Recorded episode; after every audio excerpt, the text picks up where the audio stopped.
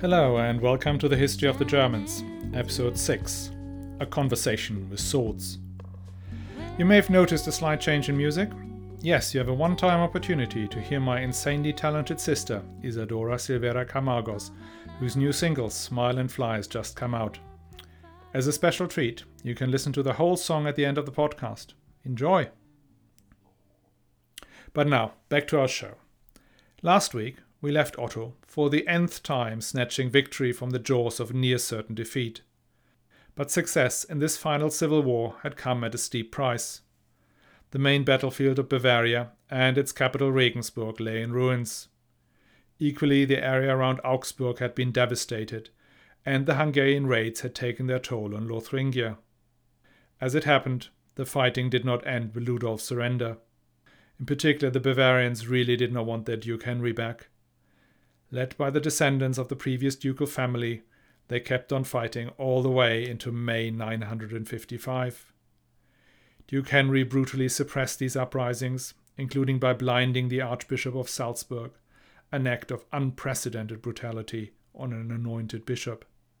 But even their surrender in May 955 did not end the plight of the Bavarians. Come July, more Hungarians than anyone living had ever seen anywhere before broke into the country. They occupied and devastated Bavaria between the Danube and the Alps.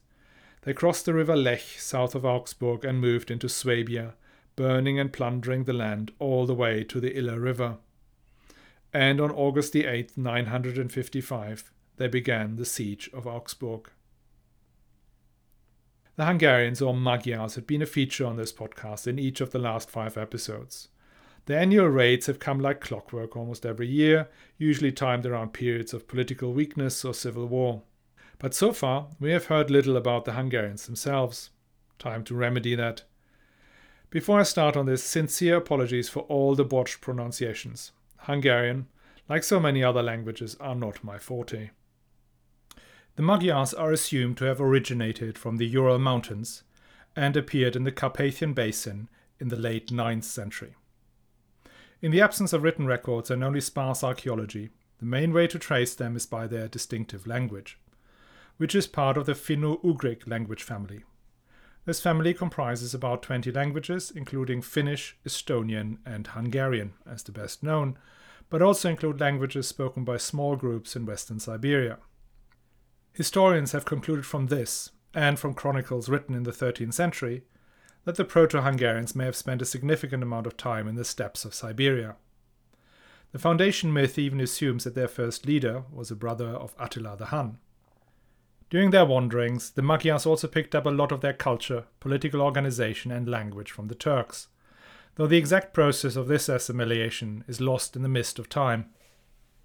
They appear in written history in the year 895, when the Byzantine Emperor Leo the Wise asked for their help in fighting the Bulgars. At that point, they lived somewhere between the Don and the Volga rivers. Their support to the Byzantines became quite costly, as they got caught in one of those domino effects that occurred from time to time in the depth of the Asian steppes. The Magyars' neighbors to the east, the Pechenegs, had come under pressure from another group even further east and mounted a lightning attack on the Magyars. The Magyars, in their panic, fled across the Carpathian Mountains. And there they were in luck. The two powers that had controlled the area we now know as Hungary, the Carolingian Empire and the Kingdom of Moravia, were in steep decline. Under their leaders Arpad and Kursan, they took over the Carpathian Basin, which included Hungary as well as Transylvania, now part of Romania, Croatia, and parts of Slovakia. Kursan has died in 904, and from then onwards the descendants of Arpad ruled Hungary until 1300. However, their role was more of a primus inter pares, with the leaders of the seven Magyar stems having significant autonomy. Almost from the moment they arrived, the Hungarians started raiding in the west. They undertook about 70 raids in 50 years, usually targeting East Francia and Italy, but also the Bulgar kingdom to their south and Byzantium itself. Their success was mainly down to their composite bows. Composite bows are made from laminating wood and animal bone to create a small and powerful bow. Having a powerful small bow means the archer can operate on horseback. That gives them the speed and the agility to position themselves wherever their long distance weapons have the largest effect. And the largest effect was to shoot great volleys of arrows into the sky that would fall on their enemies like hail. The reliance of the Hungarians on horse based archers was, at least initially, almost complete. Their raiding bands would consist entirely in horse mounted fighters without a baggage train or other support. Their troops could therefore appear and disappear much more quickly than the infantry troops they were fighting. They did not take provisions as they usually lived off the land they were plundering. But, like all miracle weapons, the composite bow had its drawbacks. The biggest one was the weather. The lamination would weaken humid conditions, reducing the power of the bows. Without their fearsome bows, their lack of armor made them easy prey for armored knights and even well trained infantry. Therefore, Hungarians only ever raid in the summer months when it's dry and they prefer the south. The humidity effect has been cited as one of the main reasons the Mongols did not take over Germany in the 13th century, despite their crashing victories against the Poles and the Teutonic Knights. The annual raids were a significant part of the Hungarian economy, bringing in gold and coin, but most importantly, slaves. The actual Magyars themselves were quite a small nation of maybe 60,000 people who ruled a much larger population in Hungary that served them as agricultural workers. Some of these workers were people who had lived in the area before the Hungarians took over, others had been dragged there as slaves. Now, these raids were strictly business. The riders were not motivated by any ideology or ambition to conquer. All they wanted was to get hold of valuables and slaves and get home quickly. That is why they typically focused on the richest and least defended places, i.e., monasteries. They would occasionally attack cities, but only when they were rich and poorly defended, a combination usually quite rare. Their businesslike approach made them attractive as allies to be called in to support one or other party in a political dispute. Since they had no intention to stay, you could pay them to terrify your opponents, and afterwards they would go home, albeit laden with gold. That might have been the calculation of Otto and Ludolf during the Civil War of 954, when either or both called them in to help. I am wondering whether the Hungarians did not see the raid of 954 as a bit of a failure. On paper, it looks very impressive. They plundered Bavaria, Swabia, Lothringia, then entered France from where they turned south and, stealing still everything and anything they could, ran through Burgundy and Provence when they turned left and sacked northern Italy before getting safely home. Running the route on Google Maps suggests they did a 4,000 kilometer round trip. This had sure yielded quite a bit of gold and coin, but what about the slaves? Dragging hundreds or even thousands of slaves across Europe on foot must have slowed down the Hungarian army. On top of that, you had the logistical challenge of feeding and guarding them. Given these challenges, it makes sense for the Hungarians to think about establishing permanent posts along the way where they could deposit plunder for future sale. That is what the Vikings did, for example. And finally, in the 950s, the political landscape had fundamentally changed. In the early years of their raids, both superpowers in their orbit were weak. But between 920 and 950, the East Francian Empire unified and recovered under Henry the Fowler and Otto. At the same time, the Byzantine Empire experienced huge successes against the Muslims in the south and the Bulgars to their north. That meant outside periods of internal struggles, raiding had become harder and required much more manpower. There was even a question whether the risk return ratio of this kind of business was still attractive. Now, the massive raid of the year 955 brings all of these strains together. The Hungarians muster the largest unified force to enter Germany they have ever fielded. It was led by three of their most important chieftains, including Bulshku, who had grown up at the imperial court in Constantinople and held the title of Harka, or chief judge and chief warlord. It is quite likely that they have been called in by the last survivor of the former ducal house of Bavaria, who had been so brutally suppressed by Duke Henry. That would explain why they traveled through Bavarian territory at quite a pace and targeted Augsburg, the city of one of Henry and Otto's strongest supporters, Bishop Ulrich of Augsburg. Finally, they sat down for a proper siege, having brought along siege machinery and people to operate them. That suggests they were intending to stay for good, establishing a permanent staging post for future raids. Augsburg seemed a nearly ideal place for that. It was founded by the Romans and sat at the intersection of what was left of the old Roman road network. Its fortifications were comparatively weak and it had been besieged the year before, its walls were low and they had no towers. The siege of Augsburg begins on August 8, 955. The city's defense consists of a troop of armored knights, led by the bishop's brother, and the local populace, presumably equipped with knives and pitchforks. Given the weakness of the walls, best guess is they can hold out for a little while, but not for very long. But let's leave the citizens of Augsburg staring at the enormous Hungarian host outside their walls and look at what happened further north. King Otto had returned to Saxony after the siege of Regensburg in 954. There he had received some Hungarian ambassadors who he rightly assumed to be spies trying to get an understanding of the state of the royal armies. A few days after he had sent them home, he received note from his brother Henry that the Hungarian army had broken into Bavaria. That was probably around the end of June, early July. Now, time is of the essence. Otto needed to muster an army, any army, fast. What he got was a bit of a motley crew. So he immediately jumped on his horse and with his household troops rode hell for leather south. But he did not manage to bring along more than his elite fighters, since the Slavs had risen up again so that most of the Saxon armies were needed to stay on the eastern border. Equally, his brother Brune did not send any troops from Lothringia, either because there simply wasn't enough time, or because he feared the Hungarians would go around Otto's troops and raid Lothringia as they had done in the year before. That means, apart from his personal bodyguard of Saxons, Otto's army consisted of three contingents of Bavarians under Otto's brother Henry, two contingents of Swabians, led by the new Duke Burkhard, one contingent of Franconians, led by, surprise, surprise, Conrad the Red, and, even more surprising, a large contingent of Bohemians, led by our old fratricidal friend Boleslav. Given Otto's army was made up of in total eight contingents, one of which consisted of allegedly a thousand Bohemians, that gives us a high estimate of 8,000 men though it is likely that the number had been considerably lower.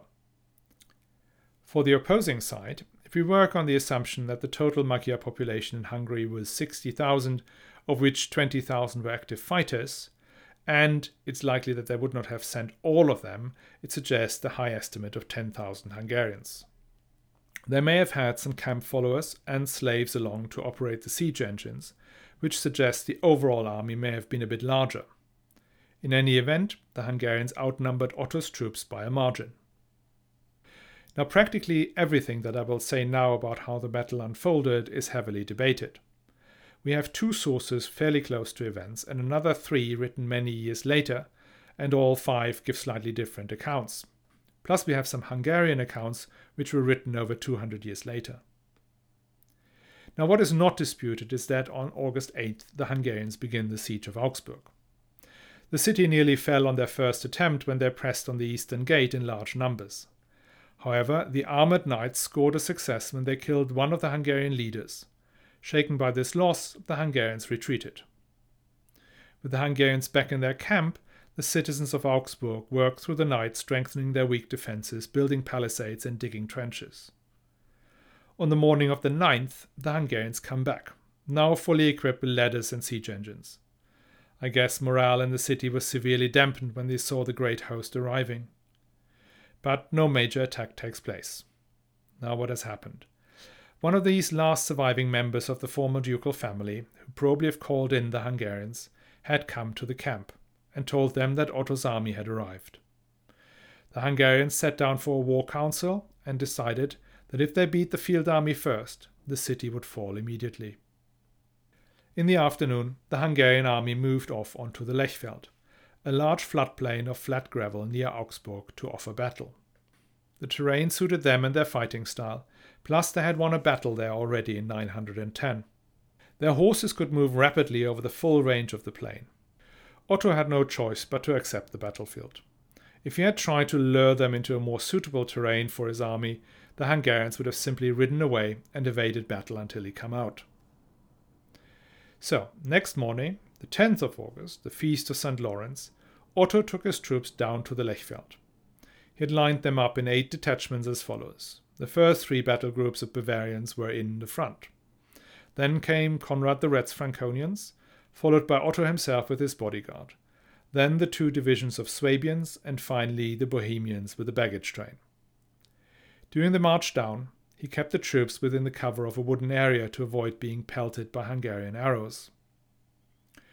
Whilst Otto's soldiers snuck through the bushes to avoid being shot at, they did not see that the Hungarians had gone behind the army and attacked the rear guard. And that was quite successful. They captured the train, dispersed the Bohemians, and caused heavy damage to the two Swabian columns that had marched just ahead of the train. But once they had captured the baggage, their discipline broke down. That allowed Conrad the Red to bring down his Franconians, fall on the plundering Hungarians, beat them back, and free their prisoners. When Conrad and the Swabians rejoined the army, it became clear that the Hungarians had inflicted major damage, with three out of the eight columns severely weakened. Otto then addressed his troops and he said, As we all know, they fight almost without any armor, and, what is our greatest relief, without the help of the Lord. The only shield is their bravery, whilst we can hope for the protection of the Lord. We, as masters of all Europe, would have to be ashamed were we to surrender now. We rather want to die in glory than being beaten by our enemies, taken away in servitude, and even be strung up like feral animals. Basically, he says, we have the better armor, we have the help of the Lord, and guys, if you do not get yourself in gear, we will all be strung up like rabid dogs. This seems to have worked, though the first item on the list was probably the most important. As you may remember, the fighting style of the Magyars was horse based archery. The riders would attack and then feign retreat. With their fast horses, they would create a gap over the pursuers until they were at perfect shooting distance. The maximum impact was achieved by shooting volleys of arrows into the sky that would come down on the attackers like hail. The ideal distance to achieve that was somewhere between 200 and 500 meters. Had the enemy come closer, the Hungarians had to shift to individual point blank shots, which were less efficient, and if the enemy had got even closer, it was down to hand to hand combat. Henry the Fowler had proven that an army of heavily armored knights could break a Hungarian force. The way to do that was to get through the death zone of 200 to 500 meters from the Hungarian lines without getting killed, and then crash into the lightly armored horsemen at full tilt. Once amongst them, the knights with their strong armor and huge swords could easily slaughter them. And that is likely what happened at the Lechfeld. The Hungarians feigned retreat, but Otto's highly trained personal troops and the battle hardened Bavarians pushed through the death zone at speed, crashing into the Hungarian lines. There might have been a flank attack as well by the armored knights who had been defending Augsburg. These knights had left the city in the night before to join up with Otto, but have not found him in the dark. When they saw Otto's troops attacking the Hungarians dead ahead, they joined the melee from the sides, causing more chaos in the Hungarian lines. There are other theories, one of which is that after the raid on the train, the remaining Bohemians crossed the river Lech and attacked the Hungarian camp. The Hungarians then raced to the ford at Augsburg to protect their plunder. When they got stuck on the river crossing, Otto and the Bohemians fell on them from both sides. In later Hungarian chronicles, the defeat is blamed on sudden rainfall. German chroniclers mention excessive heat, so that there may have been a summer thunderstorm later in the day. Whichever way it happened, what makes the real difference between the battle on the Lechfeld and the Battle of Ried in 933 is that this time the Hungarians did not escape. At Ried, the Hungarians could just turn their horses round and run back to Hungary. This time, their route had been blocked. Bridges were either taken down or well defended and forts guarded.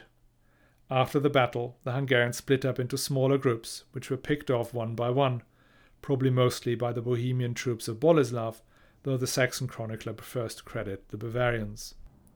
The honourable mention of Bavarian bravery may have something to do with the fact that their duke and Otto's brother, Henry, died during the battle from the long term effects of a wound he had received not on the Lechfeld, but at his own battle against Otto in Birten in 938.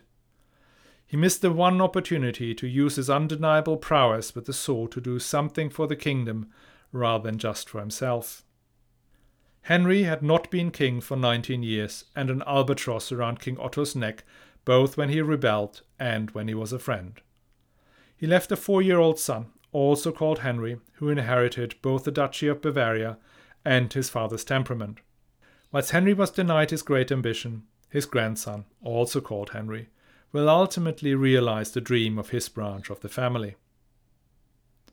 Another loss was Conrad the Red, who in the heat of the battle loosened the straps of his helmet, inviting Hungarian arrows to his throat.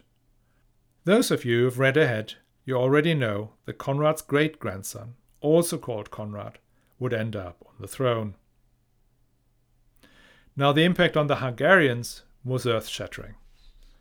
Otto had captured the three leaders of the Hungarian army and, contrary to precedent, did not exchange them for gold and concessions, but had them hung from the gallows. Now, we do not know much about domestic politics in Hungary, but from the Battle of the Lechfeld onwards, the descendants of Arpad were able to tighten their grip on the country. Arpad's grandson, Taxony, took control after the Battle of the Lechfeld and agreed a lasting peace with King Otto and allowed German missionaries into Hungary. His son and successor, Geza, further consolidated the power of the Arpads whilst promoting Latin Christianity and an alliance with Otto and his successors. Finally, the next king, Saint Stephen, formally converted to Christianity in the year 1000 and married Gisela, granddaughter of none other than our old friend Henry, Duke of Bavaria. Their descendants would rule Hungary until 1300 and attach it firmly to the Western European cultural, religious, and political system. From this point forward, Hungarian raids ended for good making it Otto's greatest military and political success that created his reputation not just for the 10th century but until today. He may have already been the leading figure in the former Carolingian Empire, but after the Lechfeld he was clearly an imperial figure. The chronicler Widukind of Corvey reports that the assembled troops declared Otto emperor on the field of battle, just like the ancient Roman legions had done in antiquity. Sadly, Widukind is not always the most reliable source, and this scene may have just been a bit of propaganda. Now, despite this resounding success, the campaign year of 955 was not yet over. Otto had to return to Saxony, where the Abodrites, a Slavic people living in what is today Mecklenburg Vorpommern, the very northeast of the country by the Baltic Sea, had stirred up trouble. Well, they did not do it by themselves. They were instigated by the descendants of Wichmann Billung. You know, the guy that Otto offended in his first year in office by promoting Hermann Billung to be the Marcher Count. Old grudges last long, not just in the 10th century. The Abodrites had raided Saxony whilst Duke Hermann Billung could not hold them off, given troops had been dispatched to fight Ludolf. After the battle on the Lechfeld in August 955, Otto and Markgraf Gero joined Hermann with some of the forces that had fought the Hungarians. They progressed down into Abodrite land, and when the leaders of the tribe offered peace, they felt strong enough to reject it. And that could have easily turned out to be a fatal mistake, because when they reached the Recknitz River, they suddenly found themselves trapped. They could not cross the river, as the ford was guarded by Abodrite's troops. They could not turn back, as the enemy had closed the path behind them with barricades of fallen trees. Now sickness broke out in the camp and food supplies ran low. Gero was dispatched to negotiate, but was told to go where his master had told the Abodrites to go just days earlier. Now we know Gero as the butcher of the thirty Slavic leaders at a feast, so trust him to not hold back. He was so enraged by the Abodrites' refusal that he told them that they would attack the next morning so we can all see where what goes when. In the night, Otto brought up all the heavy weapons and the bowmen to the river shore to make sure it looks as if they would force their way across in the morning. At the same time, Gero and his cavalry travelled downriver and crossed a few miles from the camp. When the Abodrites set up formation to defend their shore of the river, Gero fell on them from the side and routed their forces.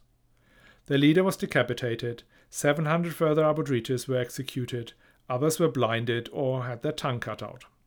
After that display of Christian charity, the remainder were offered baptism. Now that was a pretty close shave.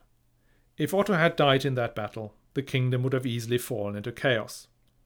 His son Ludolf was with the king, and even if he had survived, with the wounds of the civil war still raw, his accession to the throne would not have been smooth. Otto's other son, also named Otto, was just a year old.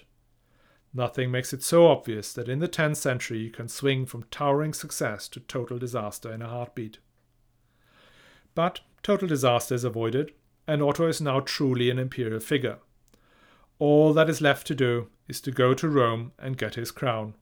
The crown of Charlemagne, the crown he always believed was owed to him. But before he does that, we need to take a look at the situation in northern Italy. And for that, I'm afraid you will have to wait until next week. I really hope you're going to join us again.